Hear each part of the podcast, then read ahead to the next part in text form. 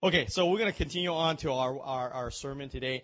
Uh, we are going to go to Ephesians chapter 5, verse 15 uh, to 17. And so if you have your Bible, please turn there. I think it's also on the screen. If you have your gray Bible, it's on page 675. Page 675. Page 675. So if you need a Bible, go ahead and grab one. Page 65, uh, 675. Uh, so we are on this series, as we mentioned, called Made for More. And we're going through the book of Ephesians. And when I say going through, you may be wondering, last week, Ben, you were at Ephesians 1. We must be going really fast because now we're at Ephesians 5. Uh, you did not skip a week. Uh, you didn't miss out anything. I am skipping out the first, the, the following chapter 2, 3, and 4, uh, because I am going to come back to chapter 4. Chapter 2 and chapter 3, I'm not going to spend much time on. Partially, is not because it's not important. It's because mainly it's really about the B part that we're talking about. we talk about this framework B, do and go. B, the B is we're sons of daughters of God, and the chapter two and three, a lot of it has to do with the gospel. So I'm gonna skip out on it uh, this time. Does not mean that it's not important. I encourage you to read that at your own free time. But today I want to jump to chapter five, chapter five, verse fifteen to seventeen. Let me read that for us. Here's uh, uh, 14 to 15, uh, 14 to 17. Sorry. Here's what it says: For anything that becomes visible is light. Therefore it says, Awake, O sleeper, and arise from the dead, and Christ will shine on you. Look carefully then how you walk, not as unwise, but as wise. Make the best use of the time, because the days are evil. Therefore do not be foolish, but understand what the will of the Lord is. So that's what we're gonna we're gonna talk about today. So give you a uh, framework. We've been talking about be, who are we created to be, do what are we created to do. And today we're to tackle the last one. What are we supposed to, where are we supposed to go? Where is, are we supposed to bring the fullness of Christ to? But before we do that, I want to share a story with you. Uh, one of the closest moment to death that I have in my life so far happens on a freeway. If you drive around downtown LA, you know exactly where I'm talking about is this on ramp, there's a, conju- a conjunction of the 5, the 10, the 101, on the way to the 60, where all those freeway converges. If you go from the 10 freeway going toward Chinatown, you will go almost past, uh, before you hit Chinatown, there's this gigantic ramp that wraps up into uh, the, the 10 freeway. Uh, continue on the 10 freeway before you go to 101. Um, that was the moment, where the star is, you see? That's where my brush with death was. What happened was, I don't remember exactly when, but I knew that it was probably after I graduated from high school, uh, from college. And I was heading out, back out west to West LA. I don't remember why and what, but all I remember was I was really, really sleepy. Like I was literally like just bobbing for apples driving the car. And it was not nighttime. It was daytime. It was bright. It was sunny. I was just driving. I don't, for whatever reason, I don't remember why. I was super sleepy. And I was, and in fact, what happened was I was driving and I fell asleep. And when I fell asleep, I was going up on that curve, that ram. And all, the only thing I remember was I was asleep. The next thing I heard was bang. And then next thing I know is my car slowly going down. And I remember this is a curve. This is on ramp. Uh, this is a, a, a, a cir- circular ramp, almost 360 degree. And so I was going, and then and then the next thing I know is I was on the side of the on the side of the ramp. If you know what I'm talking about, there's only two lanes there. Next thing I know is I'm blocking the entire freeway while people are going up and and super quick speed. And and I got and I was awake by that time. And I walk out of my car and fortunately, people did not keep gassing up to on the freeway and hit me.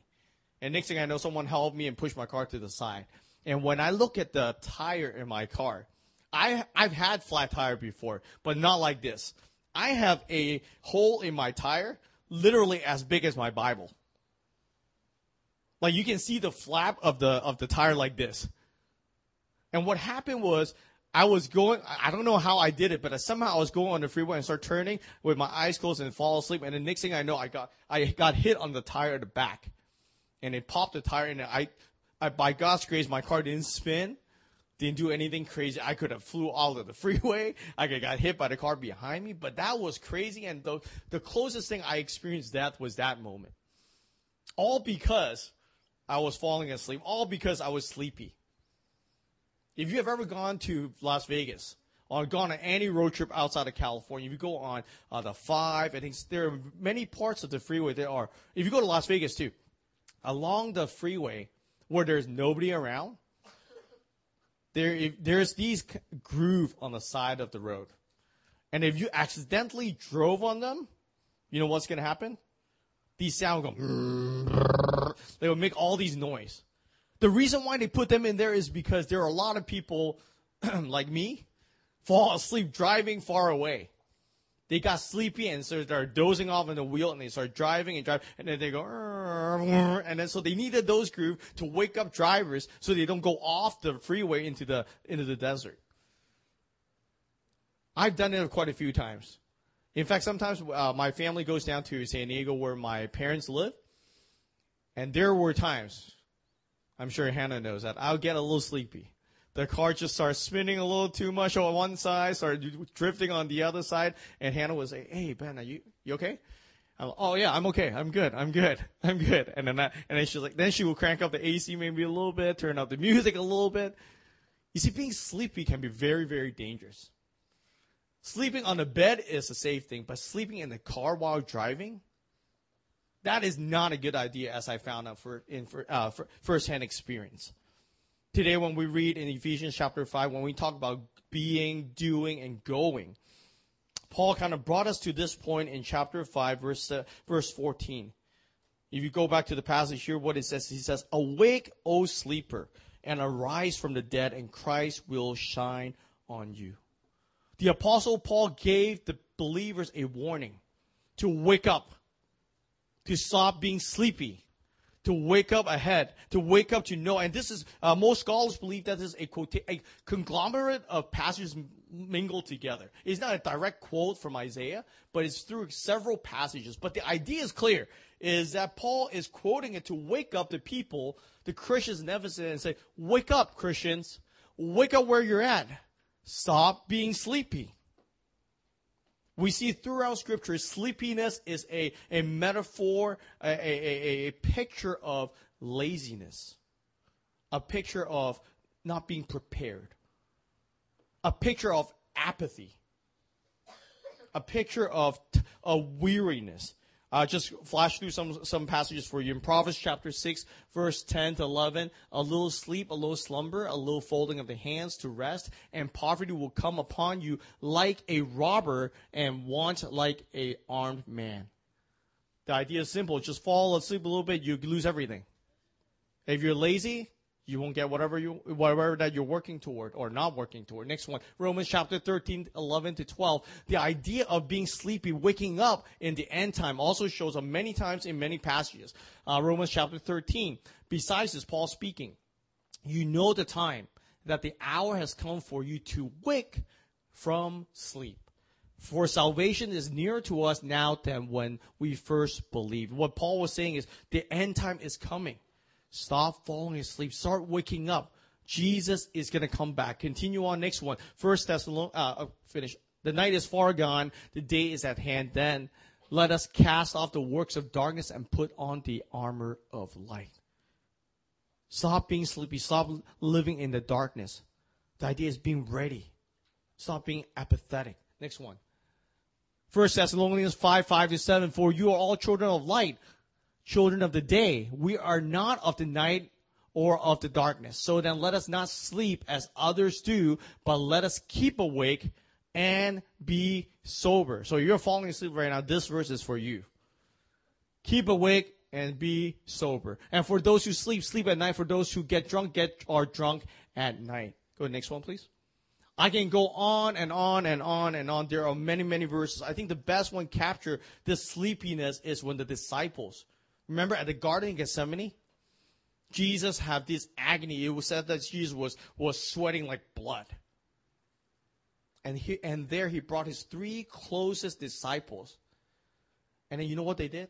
In the most excruciating time, in the time where Jesus needed their, their support the most, they fell asleep. not once, not twice, but three times. And Jesus had to go back and say, Can't you guys just stay awake for one hour and pray with me? You see, there is this sleepiness that's going on, this idea, this, this, this reality that sometimes we as believers can drift, can become apathetic toward our faith and our walk with God. And, but not just only the disciples, but before we get too harsh to them, think about for ourselves. Think about the church today with a capital C, not just this church, and I'm not naming anybody here, but the church in general in the Western world, how sleepy we are oftentimes with our walk with Jesus. Think about this. Why we have, you may have heard these comments. Maybe you are one of them. We struggle with these. We're trying to get people just to show up on a weekend for worship service. So we reward them, we coddle them. You can't come at 9.30, let's show up at 10.30. You can't do 10.30, let's do 11.30. You can't do 11.30, we'll have afternoon. You still can't do it, we'll do Sunday night. Maybe Saturday morning is easier. Saturday night works for you. We'll give you more option because we want to give you more choices. Because somehow we're sleepy in our walk with Jesus. Now understand there are times that we have work, we can't make those times, but that's understandable. Think about reading scripture. We encourage people to get into the Word of God. But you know how sleepy we get spiritually? You can't get in the Word. You know what? Just do it once a week. You can't do it once a week? 10 minutes. In my shelf, there's a booklet called Seven Minutes in the Word of God. You can't do 10, we'll do 7. You can't do the whole chapter, we'll do a verse. You can't do a verse, just do a word. That's how, how apathy starts growing among the church, among Christians. That's how we show up sleepy in our walk with Jesus. Not only disciples, we ourselves are drifting away from God. We lower the bar evangelism to invite a friend to church. That's evangelism for many of us in the Western world. If you invite a friend, that's evangelism. But for many of us, we don't go beyond knowing how to share what we really believe in. That's the bar that, the, that Jesus set for us. Share the gospel, share clearly your testimony. We're afraid to pray out loud. For most of us, we're sleepy enough that the, the only prayer that we have is thank God for our food.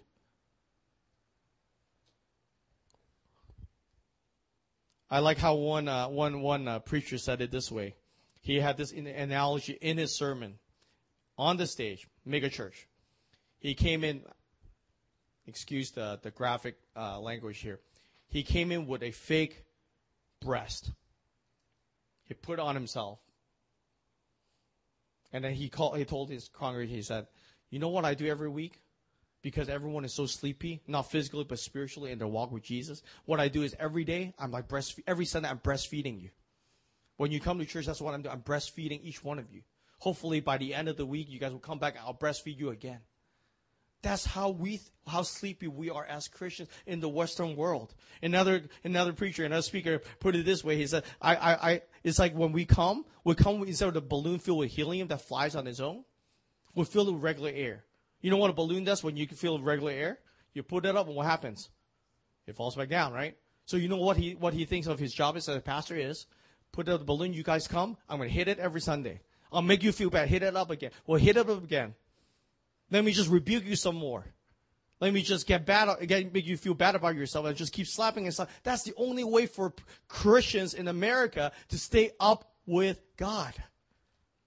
But the scripture tells us, Paul says, awake, O sleeper. There is a sleepy problem in our churches. There's a sleepy problem in our lives. You cannot be, do, and be called to be sons of God to do the things the church are called to do and while you're sleepy. That is not what we're called to do. We're called to be awake. One of our kids and our family have a problem of sleepwalking.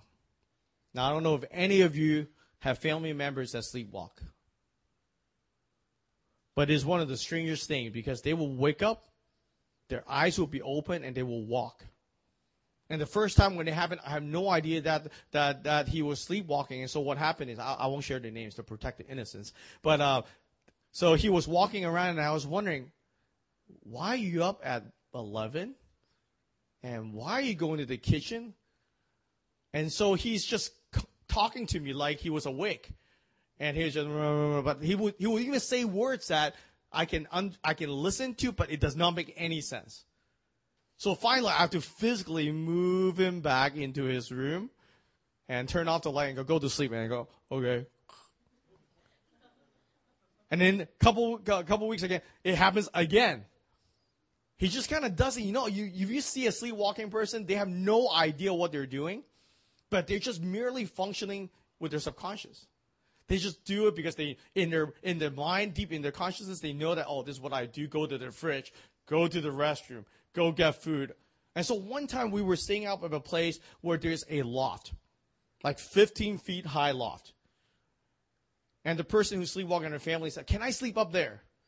And my answer is no because I was worried that he would actually sleepwalk out of the loft and you cannot walk down the, from the loft. It's a ladder down the loft. So if he is actually sleepwalking and walk out, the next thing he see is not a couple inches fall. It's a 15 feet fall. So we actually have to ban him from sleeping up in the loft on vacation so that he can sleep in the room for his own safety. Here's a question I want to ask you. That's a question I asked myself this week do I approach God in the same way? Do I sleepwalk my Christian walk? Because somehow in there I know what I'm supposed to do and I'm just going through the motion. Sunday, 9:15, hop onto the car, show up at church.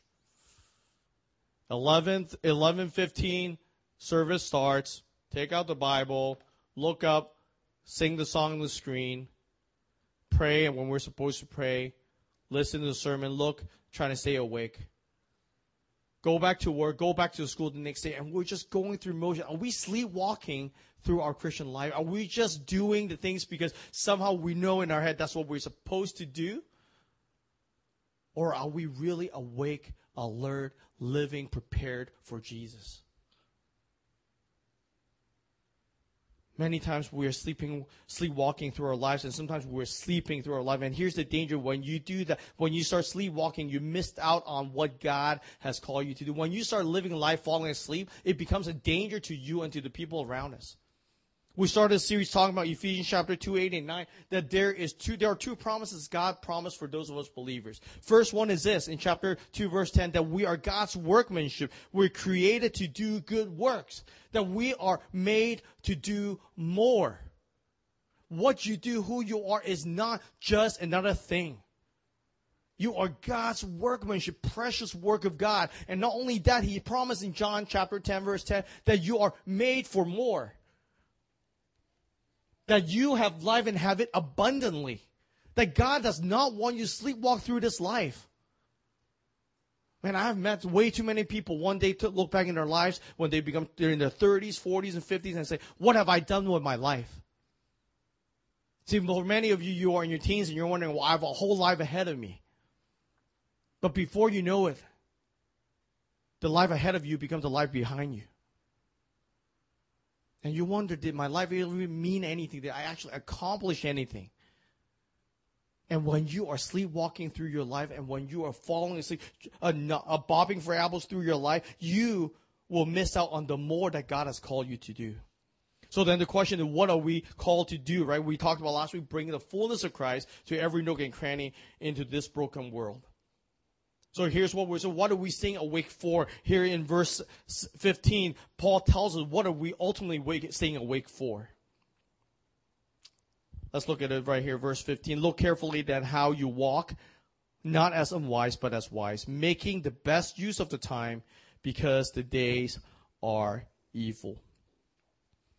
The Great Commission starts with the word go. Here, while it does not say go, it says walk. Where are we supposed to go? Where are we supposed to bring our lives, the fullness of Christ to? Where are we supposed to go? Where are we supposed to walk to? Now, here's the thing I don't know where you are supposed to go to, particularly, because I'm not you. I don't know where God is sending each one of you to. But one thing I know for sure it is not as far as you think it is.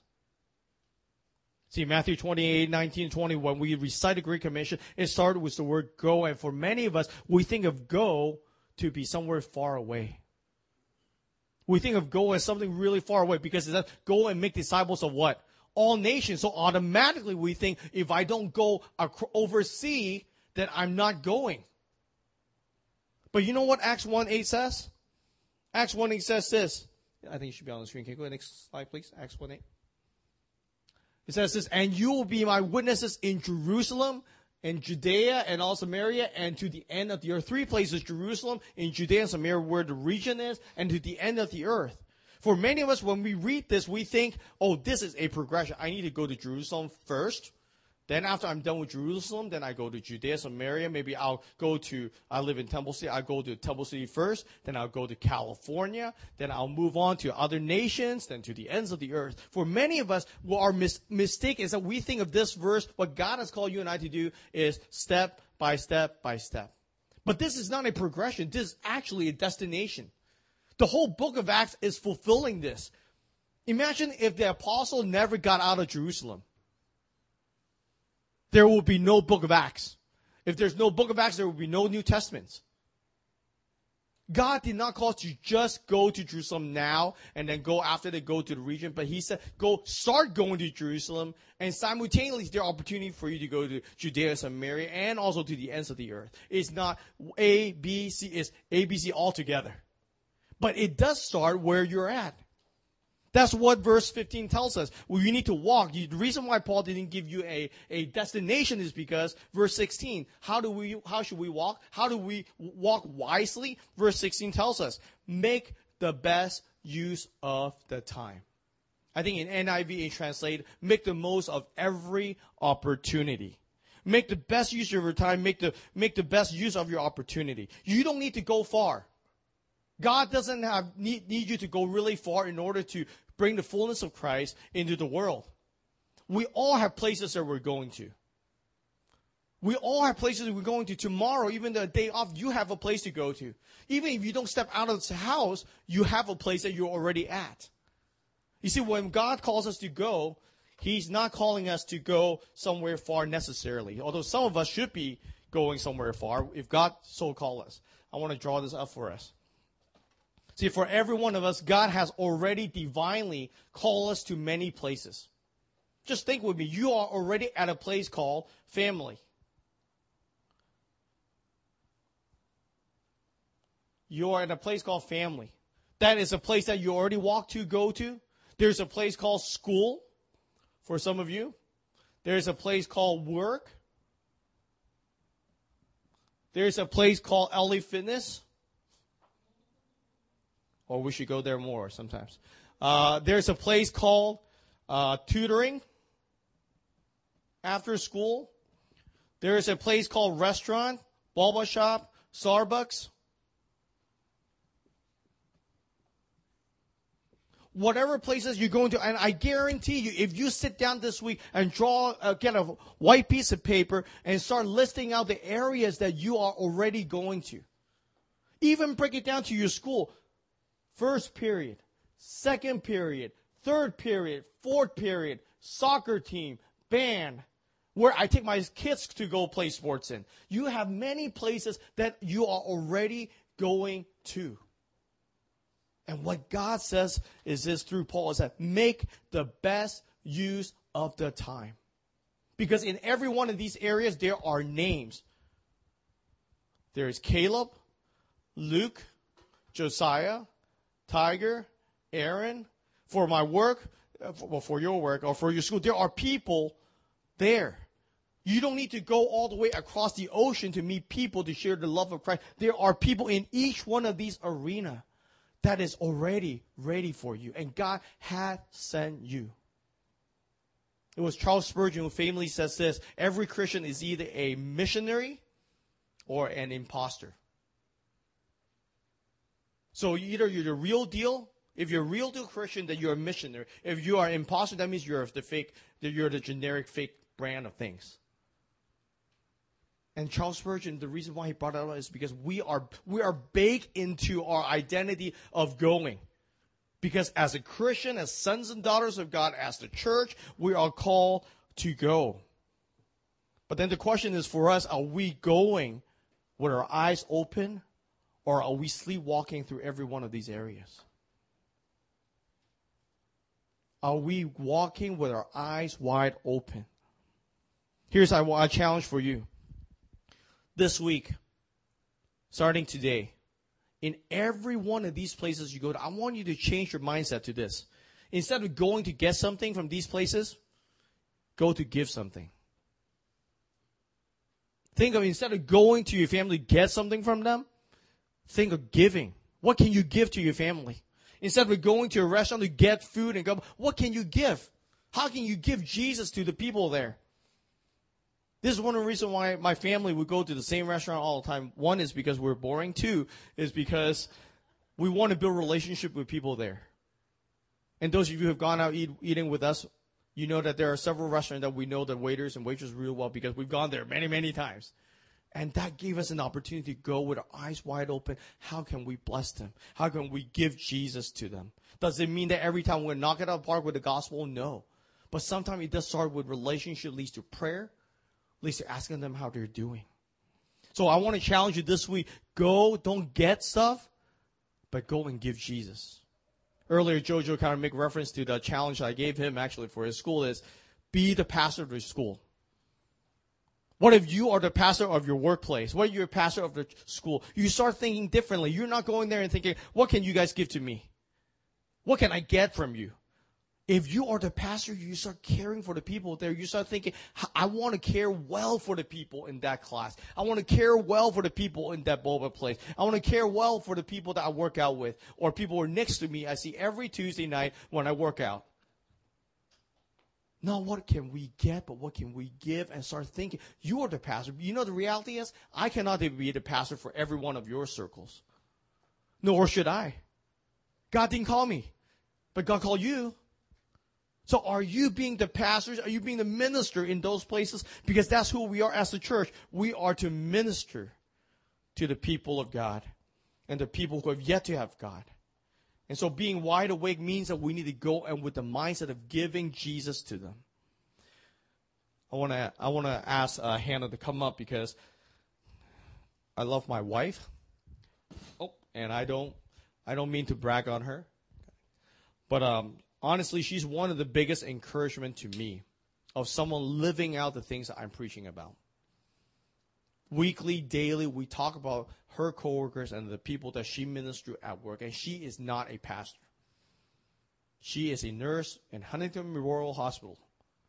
And but what she does profoundly impact people, and she's one of I don't want I don't want to keep keep adding more, but she's one of the most evangelistic people that I know of in my life. That challenges me as I'm preaching this this message how we can go to wherever God has led me. So I kind of asked her to share just briefly some of her experience recently just literally the last few weeks. Some of you guys have heard of this, so I apologize for that. But uh, she has shared this, and it's just the last few weeks uh, that she has two incidents of how she get to give Jesus. Cool. Thanks, Hannah. Let's give her a hand. Thank you. I mean, those are just some examples. I want to encourage you when we talk about going, we're not, again, if God calls you to go halfway around the world, please hop on a plane tonight and go. But before we go there, you cannot be a missionary over there without first being a missionary here. And God has called us to go. And here I want to end on these three things for us as we talk about sleepiness. How do we snap ourselves out of sleepiness? Here's three things from personal experience, hopefully translate to spiritual. Here's the first one. Do something that is uncomfortable. When you're falling asleep, you do whatever it takes to, to, to wake yourself, pinch yourself, pour hot, cold water over your head, whatever it takes. Those of you who drive long distance, you know what I mean. You do some silly thing just to keep yourself awake. Sit up straighter. Put something behind your back. Sometimes that's what we need spiritually to stay alert, to stay awake. Try fasting.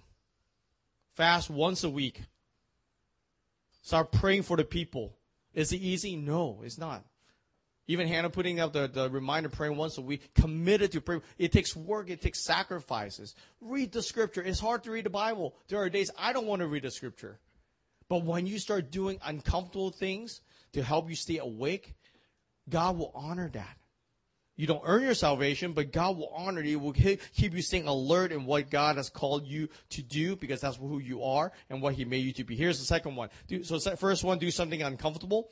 Second one is this, have someone next to you. Driving alone, being sleepy, result in car accident like mine. So if I have someone next to me when I'm driving sleepy, they can wake me up, they can help me, they can bump me, they can talk to me and keep me alert. Same thing is true. This is why we need the church. We need one another. There are times that you need someone to pick you up. Because there are times that you are sleepwalking and falling asleep. You need your brother next to you in your small group, in your church here to wake you up and say, hey, are you doing okay? Like, are you drifting? Are you just on cruise control? Because they, they might see the danger ahead of you. You might not see yourself because your eyes are closed. So we need one another. We need more than one. We need more, we need a group of people around us. Here's the last one. Fill yourself up with Jesus and the gospel. When I get sleepy, I drink coffee. Some of you drink Red Bull. Some of you drink Coca Cola. All those will work physically, but spiritually, we need to fill ourselves up with Jesus. Which is one reasons why I chose the song Your Love Awakens Me in the beginning. I have yet to find someone who is on fire for Jesus without knowing, convicted that, they're feeling convicted that they're loved by Jesus. If it's just your resolve if it's just your your discipline to get you to do things for Jesus, it will not last.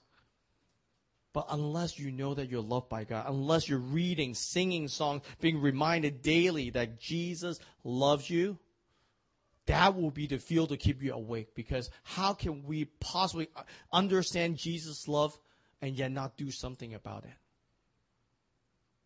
So do you want to follow Jesus? Do you want to go where Jesus goes? We need to start not with doing on our own, but we need to start with coming back to the cross every day. That's why we need to read the scripture. That's why we need the gospel to preach the gospel to ourselves every single day. Would you join me in prayer? Heavenly Father, I want to thank you so much for your word. God, if there are any of us here who are sleepy, who are sleepwalking, there are any of us who, who is drifting away, God, I pray this message, the word will wake us up again. Help us to come back to you, to be filled with your love, to be to know undeniably that in spite of who we once were, you rescued us from darkness into marvelous light. God, help us to walk with our eyes wide open every single day to every arena that you've called us to. Lord, help us to become the people that you call us to be to do the things you've called us to do. And I, I pray this week as we go, our eyes will be open. We will see faces. We'll not go in and just take things, but we'll go and give Jesus to the people that you have entrusted us with. So thank you for setting us out. And so, God, as we sing this next song, God, I pray that that will be the response of our heart, that we will follow we will follow. Even if we lose our lives, we will follow you because you are worthy of that following. You are the Lord of our lives, and our lives belong to you. In Jesus' name we pray. Amen.